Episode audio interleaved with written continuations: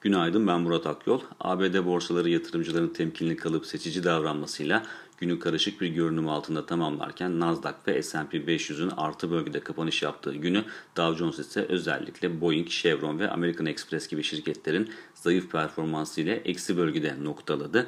Şirket haberleri tarafına baktığımızda ise temettü ödemesini arttırdığını açıklayan Morgan Stanley, kapanış sonrası işlemlerde %3'e yakın değer kazanmış durumda ki şirket aynı zamanda 12 milyar dolarlık hisse geri alım programı da açıkladı. Zaten Fed'in stres testi sonuçlarını duyurmasının ardından ki stres testini de bütün bankalar geçmişti.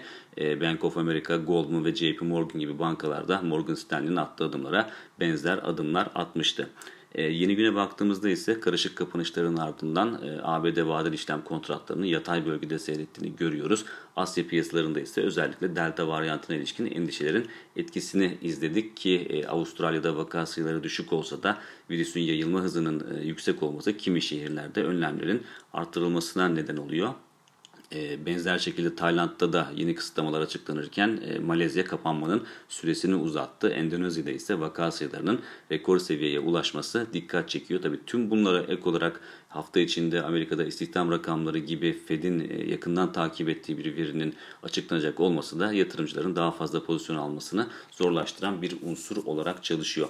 İçeriye baktığımızda ise BIST endeksinin arka arkaya ikinci işlem gününde de %1'in üzerinde değer kaybına uğraması dikkat çekti ki endeks böylece 200 günlük hareketli ortalamasının da geçtiği 1383 puan seviyesinin altında kapanış yaptı. Teknik açıdan bakıldığında bu seviyenin altında kalınmasının risk yarattığını söylemek mümkün.